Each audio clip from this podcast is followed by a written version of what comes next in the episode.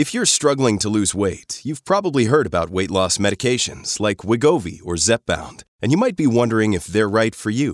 Meet PlushCare, a leading telehealth provider with doctors who are there for you day and night to partner with you in your weight loss journey.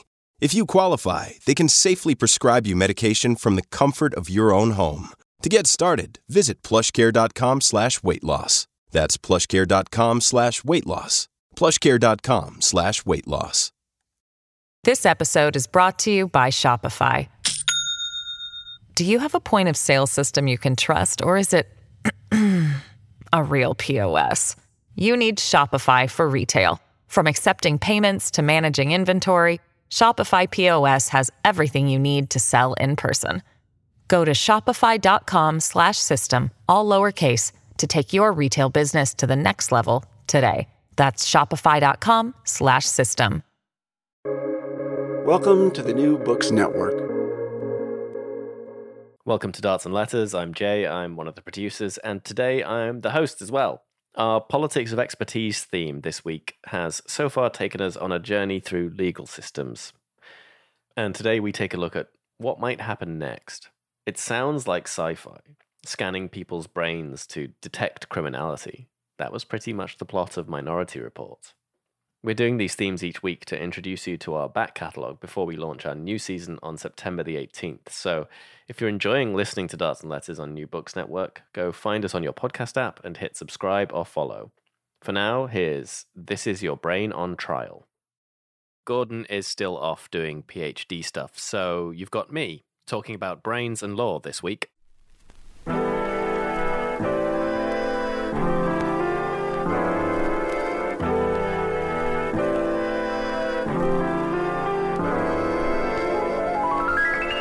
From Cited Media, this is Darts and Letters. I'm Jay Cockburn.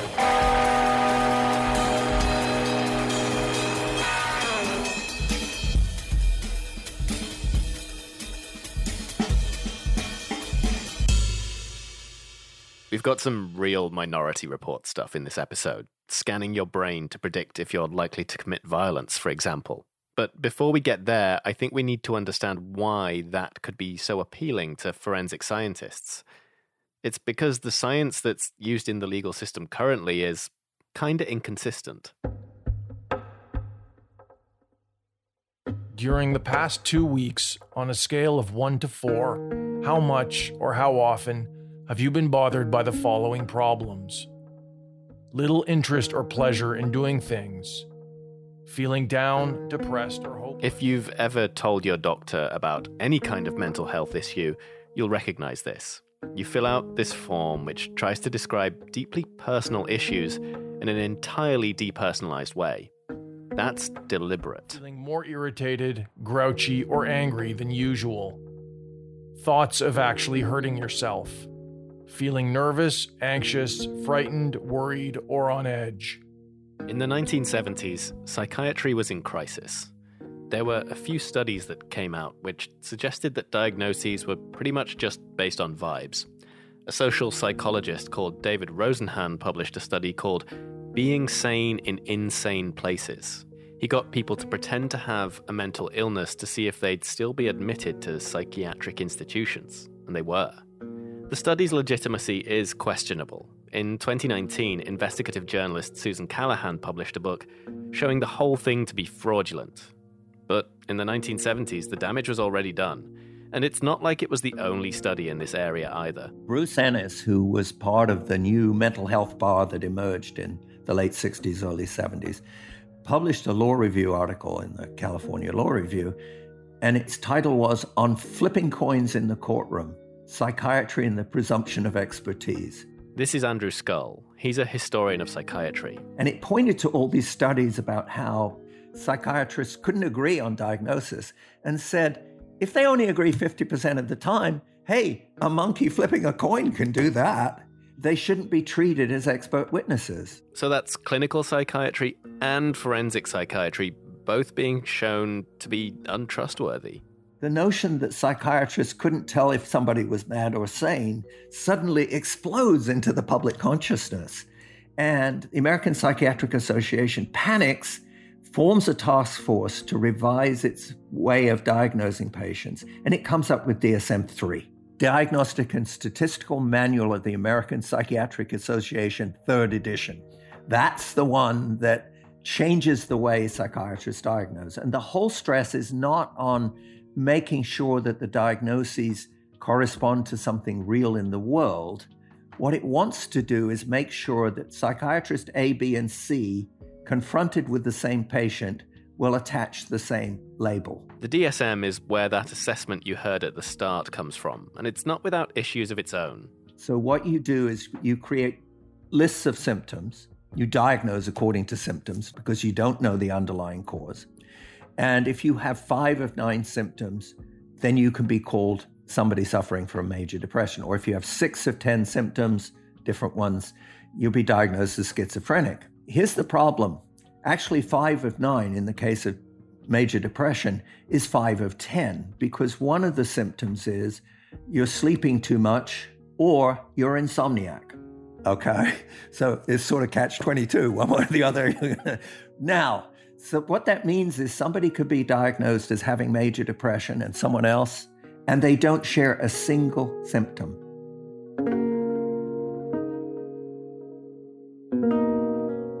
We'll have more of Andrew later on. He's going to give us the long history of madness, which is gloriously mad itself. So, we have a bad system replaced with a slightly less bad system. But the DSM is still only one of a surprisingly large number of techniques that might decide someone's fate in court. More on that in a bit. And it's one thing to fill out that form when you're with your doctor, but imagine if your freedom or custody of your children depended on how you answered those questions. Feeling panic or being frightened. Unexplained aches and pains. They boil down very difficult to describe conditions to numeric values. The picture here is one of psychiatric experts repeatedly trying to prove their field is accurate and scientific, and therefore relevant. And I'm not here to try and debunk the entire field of psychiatry. It is a valid part of medical science, but it's also one that's focused on the part of the body that we know the least about the brain. So that, of course, makes everything more murky.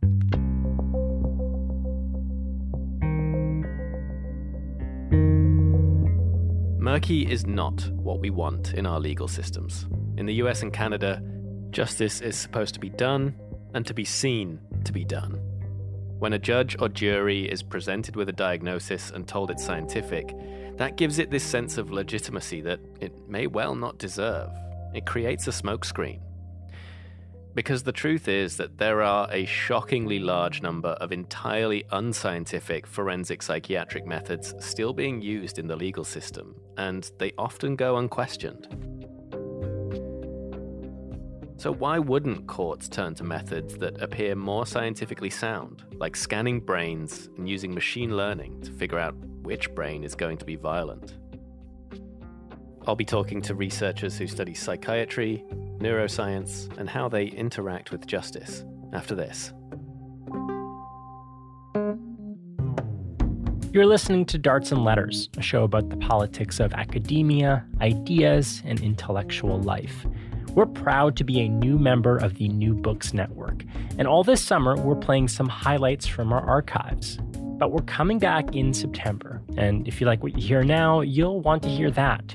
So why don't you subscribe to our podcast? You can find it by searching Darts and Letters wherever you find your podcasts or going to dartsandletters.ca.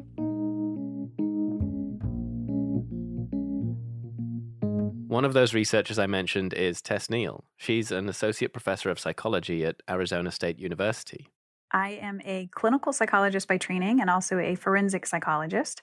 So I'm trained to evaluate and diagnose people's mental capacities and whether they might have a mental illness and how that might influence their behaviors, including in legal settings. Tess is one of the authors of a study called Psychological Assessment in Legal Contexts Are Courts Keeping Junk Science Out of the Courtroom?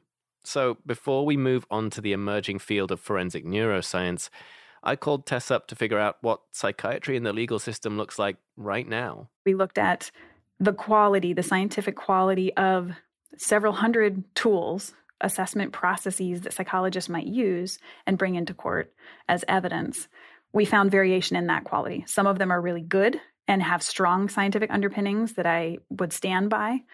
Others are really poor and should be screened out of court and should not be admissible as evidence. Then the second question that we answered was Are the courts calibrated to that? Are they recognizing the stuff that's not good scientifically and are they screening it out? And the answer is clearly they are not. The evidence is rarely challenged, and what is challenged tends to be the better quality tools and not the worst quality tools. And part of that might just be frequency. Better quality tools are used more often and might therefore face a challenge. Just, just given base rates, they might face a challenge because they're used more often. But unfortunately, the things that are really poor quality that clinicians agree as a whole shouldn't be admitted into court, that the evidence scientifically show is not good, still sometimes make it into court, and the courts aren't screening it out. So, do you have an example of like some junk science that makes its way into courts? Yeah. Generally speaking, there is a class of tools, a, a, psychological assessment approach that is based on sort of an early stage of psychology. It was called psychodynamic theory. And some of these tools, they're called projective assessment tests. And they are, when I gave the example earlier about, you know, you might be shown an ink blot and asked to tell the clinician what what it looks like to you. Or you might be shown a picture and asked to explain what's happening in the picture, tell a story about what's happening in the picture. You might be asked to draw a house, a tree, and a person. And how you draw that, the clinician might make some inferences about you as a person. Those are called projective tests. Generally speaking, this class of tools, the projective assessment tools, are more subjective and less scientifically reliable than more quote unquote objective tools. They're called objective tools in the field, but basically there's just less discretion for the clinician. So, for example, um, the MMPI or the PAI, people might have heard of those. Those are um, these are basically a series of true and false statements, like I'm a person who likes to read Popular Mechanics magazine, true or false, and you answer, you know, a couple hundred of those, and the pattern of your responses has been scientifically studied so much with some of the really good tools that the pattern of your responses can be interpreted with some pretty s- serious reliability and validity indices. The Rorschach inkblot test is an example of one of the former, of the projective tools that we know from this project is one of the most commonly used assessment tools in legal settings by psychologists. And this tool has been the subject of significant debate in the field. There is a core group of followers who you know have been using it and really working on the science of it for years. And then there's kind of a core group of critics who have been talking about how it's not reliable.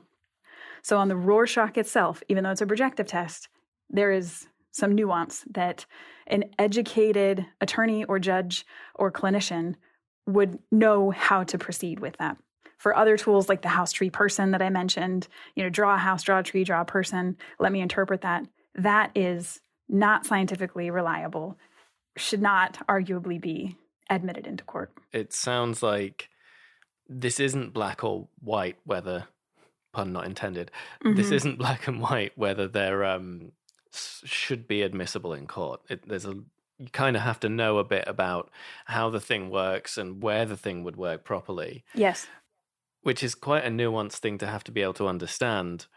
And judges are generalists mm-hmm. necessarily mm-hmm. so is that kind of the problem that they're going to be handed this and even someone could say like you have to take all these things into consideration but they're not experts in that one area so they might just go oh well it's it's roughly accurate mm-hmm. is that kind of the takeaway there almost like a csi effect kind of thing well they say it's roughly accurate so let's go with this i think to date that might be the issue going forward but up to this point i think on the whole it looks like judges are trying to be conservative on these decisions about admissibility. So what they what a lot of the cases that we read that you know where there was evidence that the, these psychological tools were trying to be admitted by experts who were bringing them in and when they were challenged the judge usually didn't screen it out on admissibility grounds but often the judge would say these issues that are being brought up are relevant they need to be heard by the juror and they should go to weight so these criticisms, these nuances, we think the jurors are capable of using that to reduce the weight that this tool might use. But I don't want to, as a judge, I may not want to totally rule it as inadmissible, but I do want the information about the criticisms and whatever to still come in through cross examination and whatnot. There's also the issue of precedent. So, uh, particularly for the Rorschach, it's been admitted so many times that, you know, I think judges might be, they have the evidence that it keeps coming in. So, they would, I think that they would feel compelled to have a really good reason for not letting it in. On some of the other things that are less frequently used, that precedent issue may not be so heavy. But I know his, like, at least for the Rorschach, that's part of probably what they're considering. And how good are juries at understanding that this isn't black or white? We've done some studies in our lab, and I know there's been other studies of this, and and largely it's been with the context of forensic science evidence, and you know not specific to psychological assessment, but generally speaking, when there's complicated scientific evidence, how well are juries calibrated, jurors calibrated to the quality of that evidence? The work from our lab shows that individual differences between jurors themselves. So, jurors who are more interested in science, who have higher sort of numerical reasoning abilities, who have more scientific reasoning understanding, like understand how science works, they are better able to differentiate the quality of evidence and weigh it better. Jurors who are less interested in science, who have less sort of numeric skill, they do a, worse job at being calibrated to this. So, you know, the implications of that are that maybe the court wants to select for jurors who have these capacities. But then there's implications for whether this is a jury of your peers, right? So if the general public on the whole doesn't tend to understand this stuff well, should the jury really be representative of the entire public or should it be a jury of people who can understand the complications of scientific evidence? And that's another hard question. Yeah, it sounds like there's a friction between sort of a democratic process and a technocratic process yes, there, but one absolutely. that might be more accurate but less democratic, you know? I have never had that thought before. And I love the way you just framed that. I will be thinking about that for a while now. And I I don't know. I mean, I, I don't know. I don't have a take on it, but I think it's a really interesting reflection you know, experts get things wrong, right? So mm-hmm. there's a mm-hmm. danger of uh, slipping too technocratic and not democratic enough, and then the experts are still not doing the job they're supposed to be. So if we then turn our jury into just a table of experts, the experts that might end up in a sort of self-reinforcing loop kind of thing, where mm-hmm. they keep perpetuating systemic biases and things like that, right? I have a couple thoughts about that actually. One is that there has been there you, you may have interviewed people who you know jennifer Mnookin and others who have written about about the need for a stronger research culture in forensic science and probably also in psychology which is my own background. And the idea being that if you have a stronger if you have practitioners who have a stronger scientific foundation to what they're doing hopefully there will be less of a guild mentality where it is this kind of self-perpetuating non-skeptical protective body who's, you know, looking out for its own interests. If you're coming with a scientific foundation as a profession, as a as a group of practitioners, it's supposed to be a skeptical process where you're not even if you get it wrong, it should be self-correcting, right? There should be people criticizing you. You should be open to that. You should be understanding that that's how the process works. And if that is how the, the core of how the the, the group of experts are working together to try and get things right, then it's not so much of a problem. But if it is, you know, a guild, uh, which has been part of the criticism lobbied at some of the forensic science disciplines, then you face that problem. I'm curious about bias in forensic scientists themselves, like particularly research into adversarial allegiance. Mm-hmm. Can you mm-hmm. tell me what that means? Yeah, this is really fascinating there have been some robust scientific studies of this phenomenon.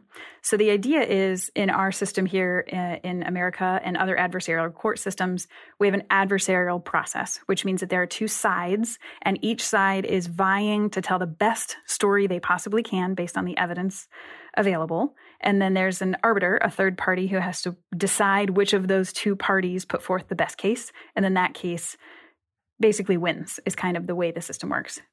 But in the two party adversarial process we have, when an expert is hired by one of the adversarial parties, the risk of bias is that they get absorbed into the sort of mindset or the mind frame, the perspective of that side of the case. This is a problem because an expert, according to many, many professions, many professions have ethics codes that guide the behavior of professionals in those disciplines. You know, this is applicable to all kinds of disciplines accounting, forensic science, psychology, medicine. Professionals are supposed to be objective. They're supposed to adhere to the evidence available before them, and it should not be colored by whether they were hired by the defense or by the prosecution or whatever. So, the issue of adversarial allegiance is are professionals, are experts able to be objective regardless of who hires them and find, you know, provide the same opinion no matter who's paying the, the tab? Or are they influenced by whoever hired them? And there's three pieces of relevant evidence about this. One is that mostly it's pretty clear that experts think that they're able to be objective on this. They think they're not swayed by whoever is kind of footing the bill, no matter what. That's piece of evidence number one. Piece of evidence number two is that they don't intend i guess it's related to that they don't intend to be biased right? They're not usually they're not explicitly willing to you know go one way or the other. That said there is a small number of experts who are sort of known to be hired guns who are more willing to testify for one side versus the other and kind of find evidence for that's sort of built in sort of a biased way for one party. That's fairly rare. The third finding if you will which is the most compelling is that even when experts think that they're objective and they're not swayed by this adversarial pressure, they are. So there was a very, very compelling study by uh, Dan Murrie, Mark Boccaccini, Lucy Guarnera, and their team, published back in 2013. They had a big NSF grant to do this project. And they did an experiment with three groups where they had real experts, real psychologists who were hired to do an evaluation and they were either hired by the defense, the prosecution, or neutrally by the court, or they didn't actually, it was a blind condition. They didn't know who they were hired by. Importantly, because it was an experiment, all of the information that they were actually exposed to was exactly the same. So they didn't get any new information for any of those conditions. They were deceived to think it was a real case. They didn't know they were in a study. And then they had to score like the PCLR, which is a psychopathy checklist. They had to score a static 99, which is a violence risk assessment tool. So the findings showed with fairly large effect sizes, or at least moderate effect sizes, that the clinicians' scores on those tools and their opinions were affected by who they believed they had been hired by. So if they believed they were hired by the defense, the scores were lower on the risk issue. If they believed they were hired by the prosecution, the scores were higher on those issues, on these ostensibly objective tools. And when they asked the people in the study, do you think you were influenced? They said no, they thought that they weren't. How do you feel about the use of psychological assessments in the judicial system then? Oh, that is a really good question. this is something I struggle with because this is who I am, right? I am a clinical forensic expert. I th- this is my field, this is my profession. And I know that what we do can be valid. It can improve justice However, I know that in some ways, what we offer it has some of those characteristics of a guild rather than a scientifically based profession. So I think I see room for improvement and hope for a high quality body of services that we can we can provide to the court. But I see a lot of problems and need for real improvement on the whole for what we're offering.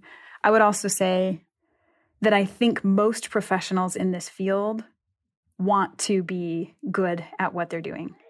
So I, I think and I hope that there is a spirit of openness to getting better.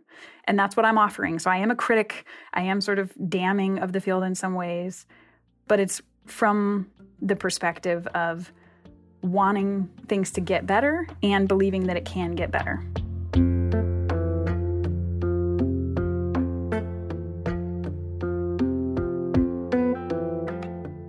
That was Tess Neal, Associate Professor of Psychology at Arizona State University, and one of the authors of the study Psychological Assessment in Legal Contexts A Courts Keeping Junk Science Out of the Courtroom? We'll put links to that and her work in the show notes. You can see why there's a desire for a more reliable, scientific way to assess the mental state of people caught up in the legal system. This is where we're getting into the Minority Report stuff, by the way, so buckle up. We're talking forensic neuroscience. More scientific means more complex, harder for generalists like judges and juries to understand. It's also harder for journalists like me to understand, but luckily we have someone on the Darts and Letters team who does know their stuff. Yeah, hi. Uh, so my name is Roland Nadler, and I am, when I'm not a Darts uh, research intern, I am a PhD candidate at uh, UBC in law, and I study the intersection of law, neuroscience, and neuroethics. I want to be clear here. The techniques we're about to talk about aren't necessarily junk science. But after hearing that interview with Tess Neal, you know that junk science does make its way into courtrooms, especially when judges and juries find it hard to understand. And with something as nebulous as the brain, it's going to be particularly difficult to figure out what is accurate and what should be admissible, reliable evidence in court. There are already examples of neuroscience being used in the legal system. One of the less controversial ones is using neuroimaging to assess brain injuries in civil suits. There are other, more experimental methods too.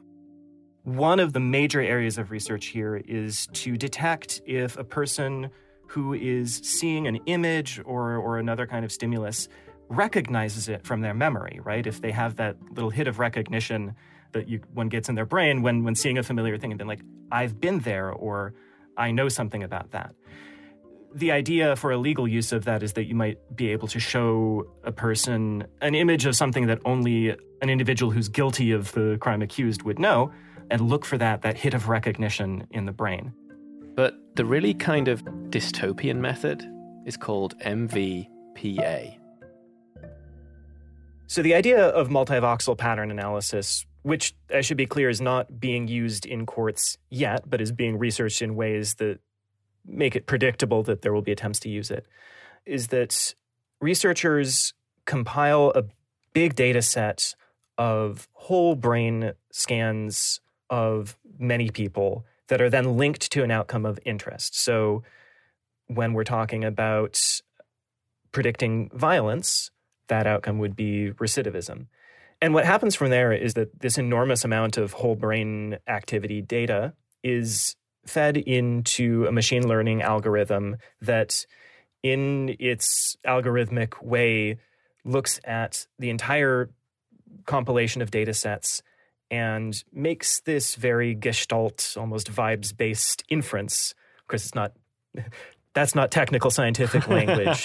but from the outside looking in, it is about as easy to interrogate why these algorithms come to the judgments they come to as it is to try and ask somebody who's just made a decision based on pure vibes, well, why, what led you to that, right? There's a certain ineffability there.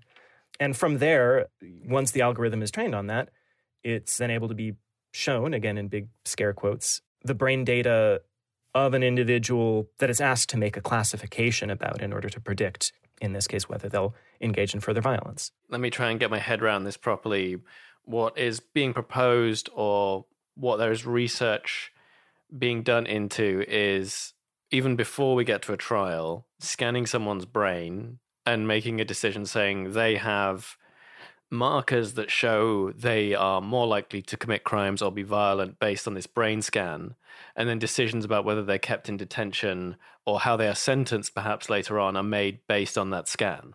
That's the envisioned use, yes. And to be clear, this is continuous with widespread practices that are already in the criminal legal system.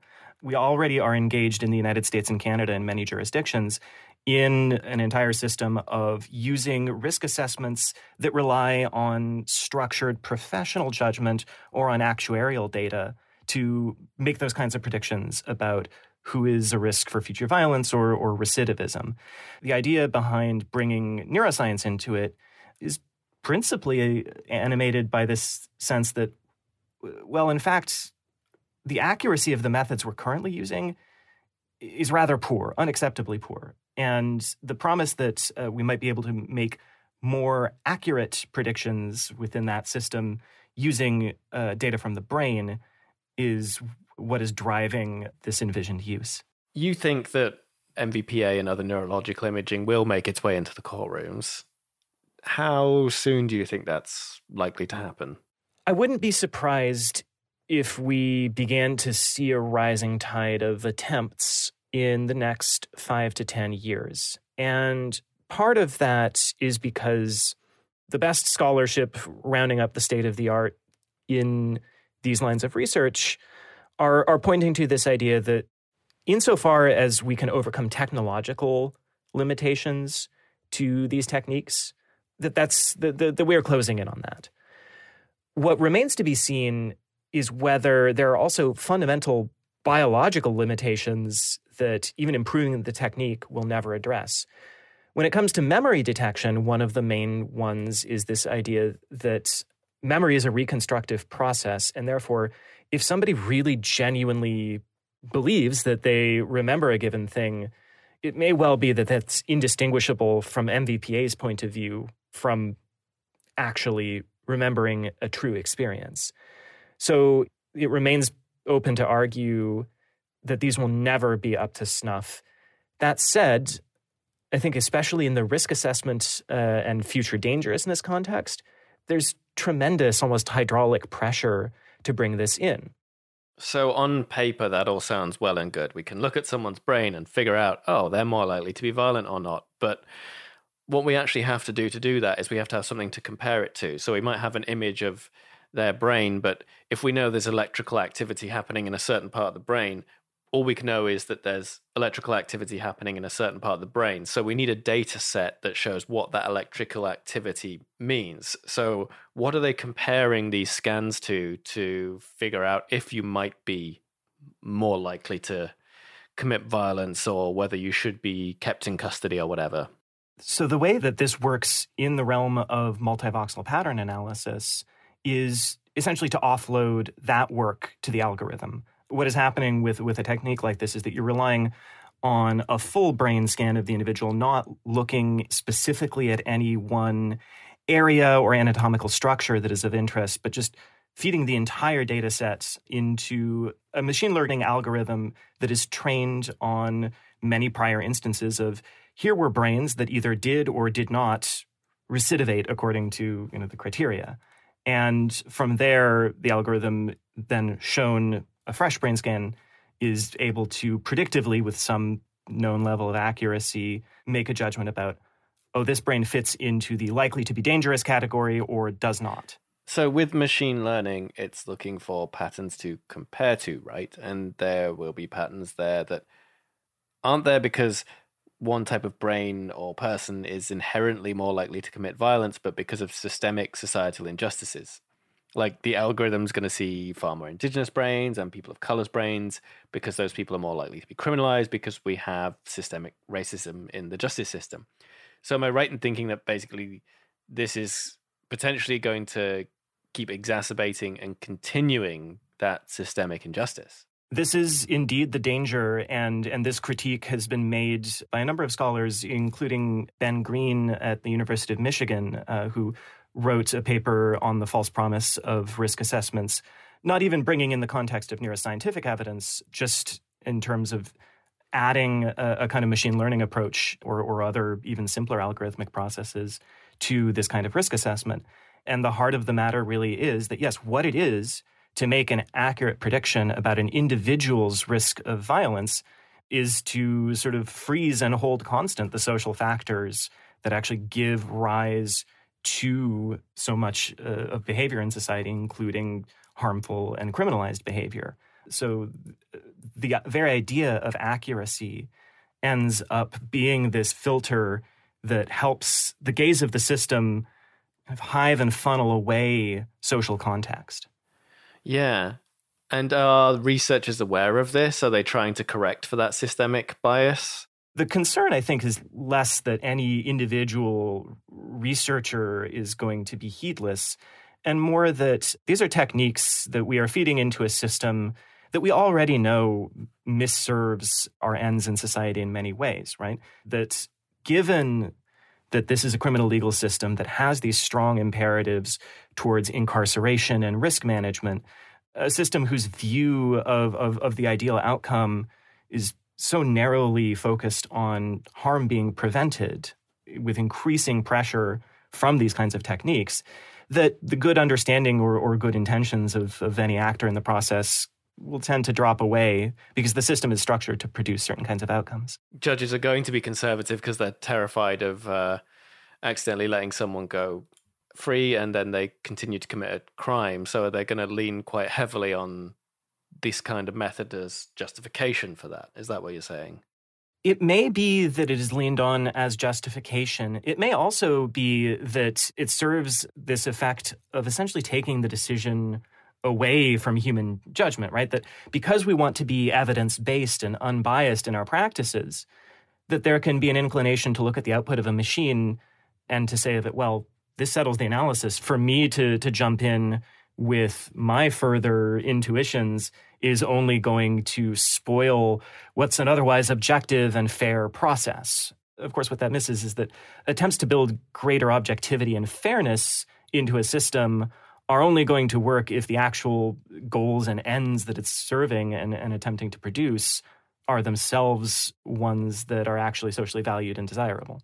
Yeah, I think this is a good point, maybe, to sort of turn to the conversation about how this might make courts and the justice system less democratic. I think it's, of course, important to first note the elephant in the room, which is that the judicial branch of government is the least democratic one by design. That it is meant to operate in a way where it can and does produce unpopular decisions that the people who might be on looking uh, its operations don't agree with. That's good and that's by design. But that doesn't mean that there aren't democratic aspirations built into the way that we run our courts uh, and our legal system. We have the justice system operate presumptively in an open and public way where people can attend and spectate and journalists can disseminate information. We have the entire institution of the jury, which is meant to assemble members of the community to engage in the fact finding process so that it's not just the state saying what is true. And in broader, more ambient ways, public opinion, especially through politics, especially at uh, higher appellate levels of judging, does shape the presumptions and attitudes and intuitions of judges. One of the things that I fear about a legal system that wholeheartedly embraces neuroscience for things like finding facts or, or determining dangerousness is that it's more likely to be a legal system that operates in a self justifying way, that is just the state serving what it takes to be the important ends of crime control and minimizing risk.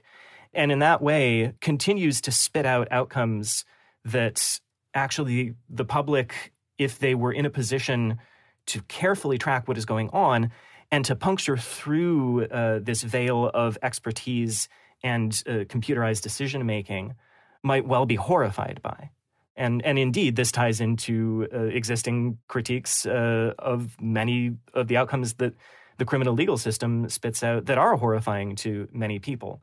Uh, it's, it's not an accident that the analysis I mentioned uh, from Professor Green is, is written from a normative framework of, of prison abolition, right? If your goal or, or your policy preference is decarceration, making our predictive systems for violence more accurate is going to have a small benefit in terms of cutting down on those false positives set against a much larger sort of systemic reinforcement of the overall practice.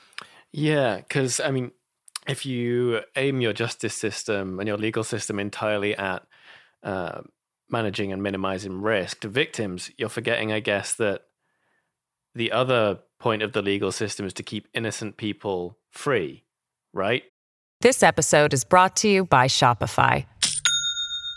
Do you have a point of sale system you can trust, or is it a real POS? You need Shopify for retail. From accepting payments to managing inventory, Shopify POS has everything you need to sell in person.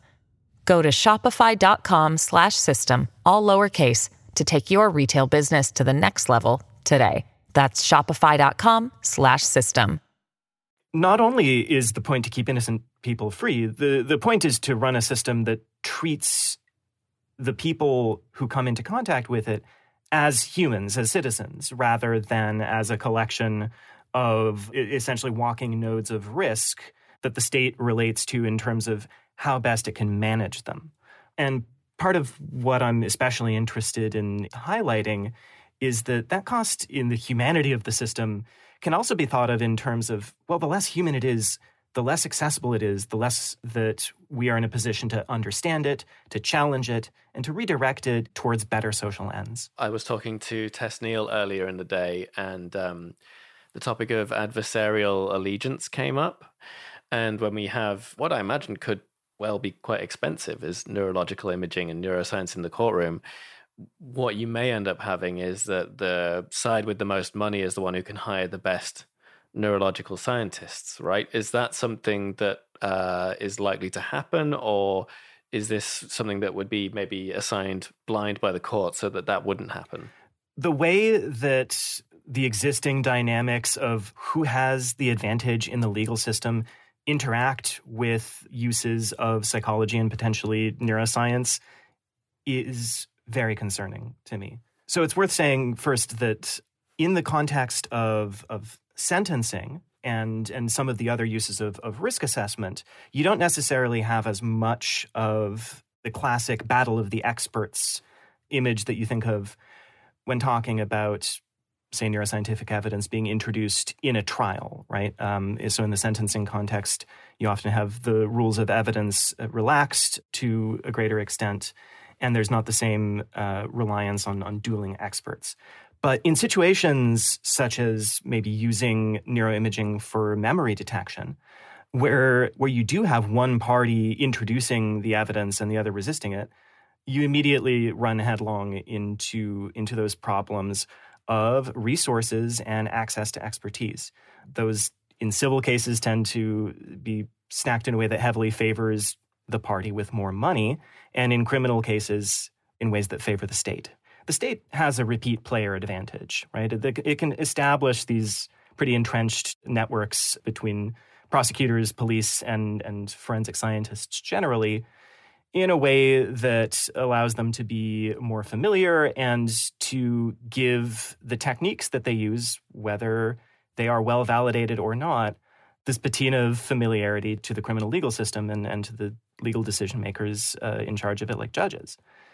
And it's that asymmetrical advantage in the criminal context that has prompted a, a number of, of, of, scholars in the field of evidence-based forensics to argue that that the standard of proof beyond a reasonable doubt can end up being undermined uh, by the worryingly low frequency with which it's actually established that forensic techniques are valid and reliable for the purposes that they're used in. A good example here is, is actually uh, to go back to the idea of using neuroimaging to detect whether a person remembers a given stimulus. It's possible to do neuroimaging studies that can show this is accurate in laboratory conditions. But in order to actually make the inference from that to, yes, this method of neuroimaging is still accurate in a real high stakes legal situation, you would have to do impossibly unethical research to verify that as a result, there's always this inferential leap to be made for a technique like that uh, for actual uses in high stakes legal proceedings. How common is it that people know to challenge the scientific method or any neuroscience that's used in a courtroom? Do people even know that they should be challenging it? The evidence that we have points to a pretty dismal picture here that the typical story uh, in the criminal context is one of overworked or under resourced or overborn criminal defense attorneys who are not raising challenges to the use of risk assessments. That's a, a trend that may continue if those risk assessments start using neuroimaging though maybe one small hope is that the sense of scientific sophistication uh, around brain imaging is maybe high enough uh, that people start getting the idea to push back on it more. That said, I think perhaps the greater fear and the likelier outcome is that the idea of information about a person's brain just ends up overawing participants in the system even further because when we think of making a claim about the brain, I mean, that's the, the sort of deepest, most self defining part of a person, right? And so if the state has a process that can look at that part of you and make a judgment about you, in a way, what you're appealing to is, is this intuition that people have, this, this sort of biological essentialism that says, oh, well, we know something true and deep about this person thanks to having had this process that gives us a glimpse inside their brain. And the fact that it is highly automated and, and has this sort of aura of, of bureaucratic knowledge about it that makes it hard to delve into is a major red flag, but one that can get left aside because it's brains. How do we keep the judicial system from turning too much into technocracy then? This is certainly going to call for a multi pronged approach. And it's one that is made against the backdrop of a criminal legal system that's already experiencing crises of, of legitimacy, right? A lot of the answers when it comes to making the legal system safe for neuroscience are really couched in the broader context of reforming that system so that it is producing better ends. If I could sum up the heart of many of the concerns that I have about the embrace of neuroscientific techniques in the legal system.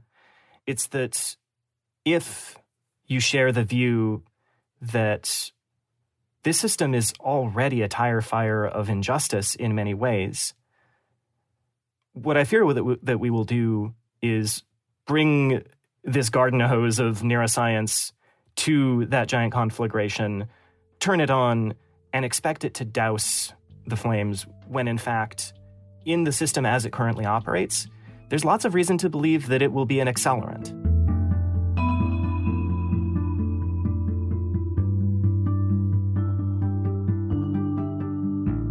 That was Roland Nadler, PhD candidate studying the intersections of law, neuroscience, and neuroethics in the legal system at UBC. Roland is also a Darts and Letters researcher and an all round lovely person. Next up, we're looking at the gruesome history of mental illness, or madness, with historian Andrew Scull. More madness after this. Darts and Letters is a proud member of the Harbinger Media Network, a collective of progressive Canadian podcasts. If you're enjoying this episode, you might like Tech Won't Save Us, hosted by Paris Marx. In their own words, Tech Won't Save Us challenges the notion that tech alone can drive our world forward by showing that separating tech from politics has consequences for us all. Go check it out. New episodes every Thursday, or go to support.harbingermedianetwork.com. Andrew Scull is a historian of psychiatry. He's written a bunch of books on the subject, including Madness in Civilization. That's a history of madness that stretches all the way back to biblical times. So, to start, I asked, what is madness? Ooh, yes, a very large and very difficult question to answer. I think fundamentally it's disturbances of cognition, of reasoning, and of emotion. And in some cases, it's one of those three, and sometimes it's all three of those three which make people behave in ways that seem as though they don't belong in the same common sense universe as the rest of us.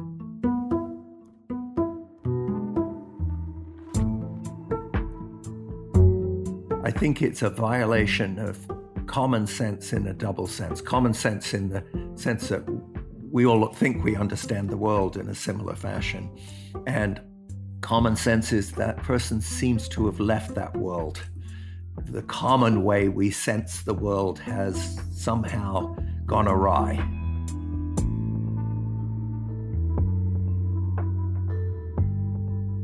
One of the recurrent ways in which mental illness has been interpreted has been that somebody has been possessed or that they're being punished by a deity or deities, uh, that they've had spells cast on them by witches, or some variant of those things. And we can see that in the Hebrew Bible.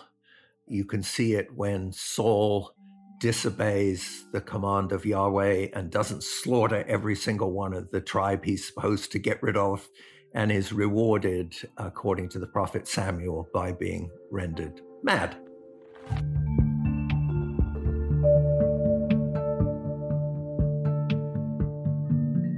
We often think of Hippocrates as a real person, and perhaps he was, but what we know him through is the writings of disciples and Hippocratic medicine, as later interpreted by the Greek physician who was uh, the official doctor of a number of Roman emperors, Galen, saw forms of mental illness in what they thought of as a more naturalistic way.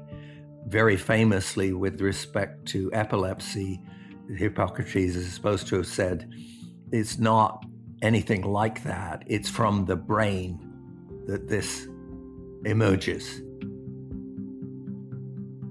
Now, of course, that medical view revolved around a system that dominated Western medicine more or less into the 18th, perhaps even into the 19th century. And it was one that saw health, both physical and mental, as all part of the same disturbance or equilibrium of the body surrounding the four humors blood, phlegm, black bile, yellow bile.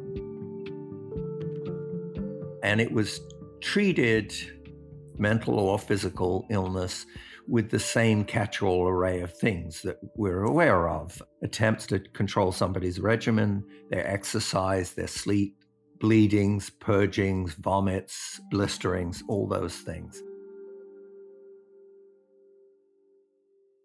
At the end of the Roman Empire in the West, most of that knowledge got lost. Christianity came to the fore. The tendency was to reemphasize those metaphysical or um, God given origins of this problem, whether you saw the problem as sin or possession. What happened to the older Greek traditions? The answer is they survived in the East, originally in the Eastern Roman Empire, but then after the Islamic conquest of Constantinople and the Arabs spreading across North Africa into Spain to the fringes of France, they retained these and even developed them further. And so those old Galenic and Hippocratic understandings of madness in terms of the four humors survived there and began to re enter Europe in the 10th and 11th centuries with the revival of urban culture as uh, the medieval period took hold. And so, for a time, medical and supernatural accounts of madness sort of coexisted uneasily. And then gradually, 14th, 15th, 16th centuries, the medical view becomes ever more prominent. As the authority of the humoral system decays and medicine becomes more obsessed with the laboratory and with trying to find other means of explaining disease, we see a different medical account of where mental illness comes from. In the 19th century, that process is taking place, so there's still some of the earlier bleeding and purging going on, but gradually a different approach takes hold. And, and over time, medicine increasingly, for most part, comes to see mental illness as rooted in the body and the brain. But there, of course, is a counter narrative even within psychiatry, as represented most famously by Freud, which is a minority taste early in the 20th century. But in America and Buenos Aires, in the United States and Buenos Aires, psychoanalysis becomes the dominant voice in psychiatry from roughly the end of the Second World War until sometime in the 1970s, when very rapidly, rather like the Shah of Iran or the USSR, it goes from a position of dominance to collapse almost overnight. And psychiatry swings back very heavily towards biology. Leon Eisenberg, who was a very famous professor at Harvard, summed this up, I think, extremely well and very neatly. He said, American psychiatry's gone from a brainless psychiatry to a mindless psychiatry.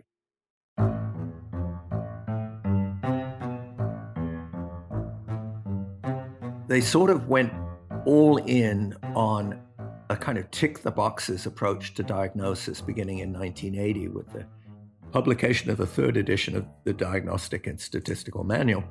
And that w- was quickly linked up with the growing influence of the pharmaceutical industry within the profession, the development of ever more varied, well, not terribly varied, but many different brands of antidepressants and antipsychotics. The decision of the National Institutes of Mental Health, for example, to move away from its earlier emphasis on looking at the social and the psychological as well as the um, somatic roots of mental illness and to fund genetics and to fund neuroscience and to assume that those would be the key that would solve the problem of, of where madness comes from and how to treat it. One of the themes that resonates all the way through the history I've looked at is the way in which stigma attaches to the mentally ill. And that means that on top of the suffering that mental turmoil causes, you've got this additional social ostracism and disdain and hatred. What happens when the asylum is born is there's a period of intense optimism the, the people running these places think they've they finally understood that if we treat people humanely, if we coax them back to sanity, if we put them in an environment that's sheltered and welcoming, we can produce a return to something akin to normality. The very utopian expectations we'll be able to cure 70 or 80% of patients. In reality, that turns out to be not true, or at least not replicable. And so, in the last third of the 19th century, psychiatrists who have to explain why it is, having promised they'd cure 70 or 80%, their cure rate seemed to be about hmm, 20 or 30% at best. And the answer is, in their eyes, the mentally ill are biologically different. They're defective. They no longer have any reason. They can't be treated as human beings. And ultimately, in the 20th century that leads, for example, in California, where I live, to a program of involuntarily sterilizing mental patients so they can't reproduce and add to their numbers.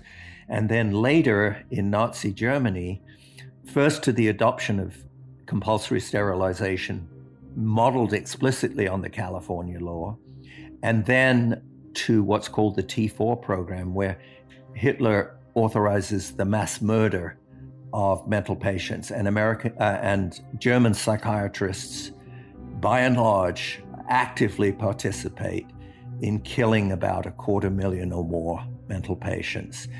That's where the gas chamber is invented to kill them expeditiously, and the technicians and the equipment is then relocated to the east to the death camps to fulfill the final solution.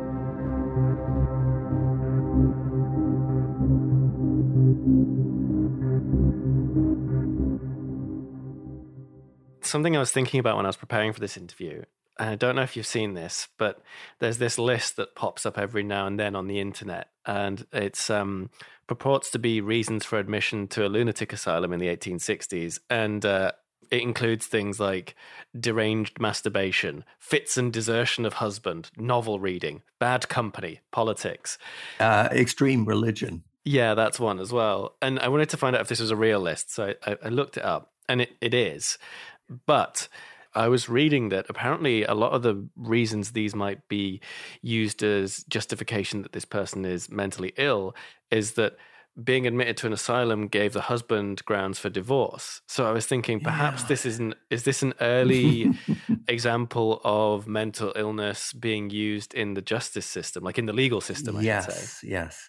Well, those fears about madhouses being a device to get rid of an inconvenient person or to seize their assets. That has a very, very long history. there was a case of an aristocrat named Windham. He uh, was uh, a bit like Prince Andrew, I guess, in a way. He was he was the Lord Lieutenant of the local regiment, and he was very prominent. But he was drunk a lot of the time. His house was full of prostitutes. He openly flaunted this. He spent money in the most ridiculous fashion. And so the relatives seeing all their all their potential resources being squandered got two doctors to certify him as mad and put him in an asylum. And Windham fought that case and other other psychiatrists as we'd call them, but alienists as they were called then, testified at his trial. And on the one hand, there were those saying, oh, he's clearly mad. Just look at the way he's behaving. And there were others saying he's just eccentric and he should be free to spend his money as he likes. And he's not mad. And the jury found that he wasn't mad. And he went back to his house, his uh, mansion, his palace, uh, fornicated and drunk himself to death within a year.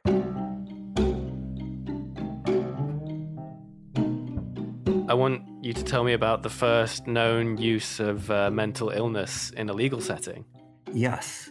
What we might call the trial of the century. It was one that attracted over a thousand witnesses, many of them the ambassadors and the lords and ladies of, of England, because the trial was at Westminster Hall and adjacent to the Houses of Parliament, and the jury were the House of Lords. This revolved around a murder which took place in 1760 by an aristocrat who was related to George II, a family that dated all the way back to the Norman conquest.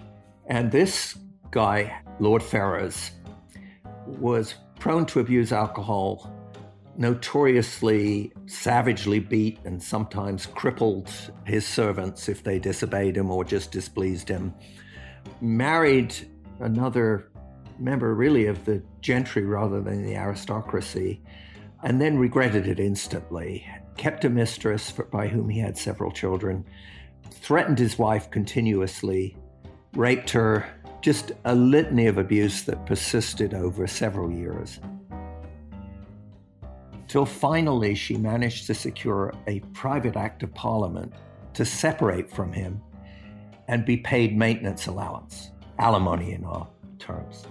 He was convinced that this money was being stolen from him and it was being paid by a longtime family retainer who'd worked in the family for 30, 40 years as his steward.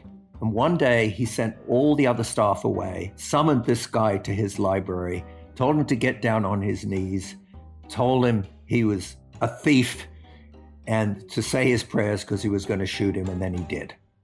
The guy took about two days dying, poor man. And during that time, Lord Ferrers ate, drank, and was merry. And then he tried to escape. And the servants and the surrounding villagers stopped him. He was taken to the Tower of London. He was tried in front of the House of Lords, and he pleaded insanity. And he called Dr. John Monro, who was the physician to Bedlam, to testify on his behalf. But uh, Monro had treated him, and Monro was there as the very first time a doctor was called as an expert witness. And as the head of Bedlam, he was supposed to be the leading authority. There was a catch. In 18th century felony trials, you were not allowed to use a lawyer. They weren't having any Johnnie Cochran's getting an OJ Simpson off if you must acquit if the glove doesn't fit, right? You had to defend yourself.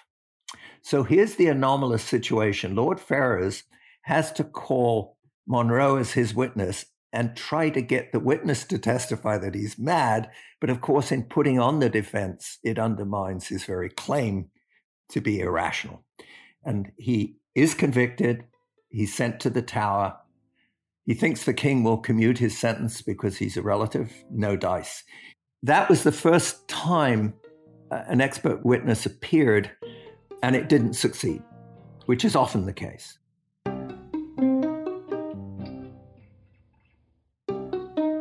That was Andrew Scull, historian and author of Madness in Civilization The Cultural History of Insanity. He also has a book coming out soon called Desperate Remedies Psychiatry's Turbulent Quest to Cure Mental Illness. Links in the show notes.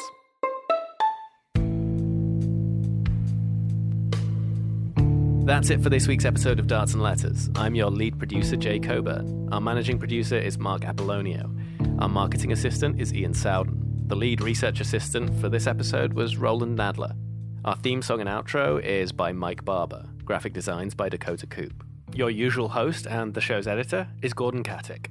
You can send us feedback by emailing us darts at citedmedia.ca or you can tweet us at darts and letters. This is a production of Cited Media, and we're backed by academic grants that support mobilizing research and democratizing the concept of public intellectualism. This episode also received support by the Social Sciences and Humanities Research Council, which is funding our mini series on the state of forensic science. The scholarly lead on that project is Professor Emma Cunliffe. We're also supported by our patrons, patreon.com forward slash darts and letters to become one of them. Thanks for listening. Check back in next Friday when managing producer Mark Apollonio will be hosting.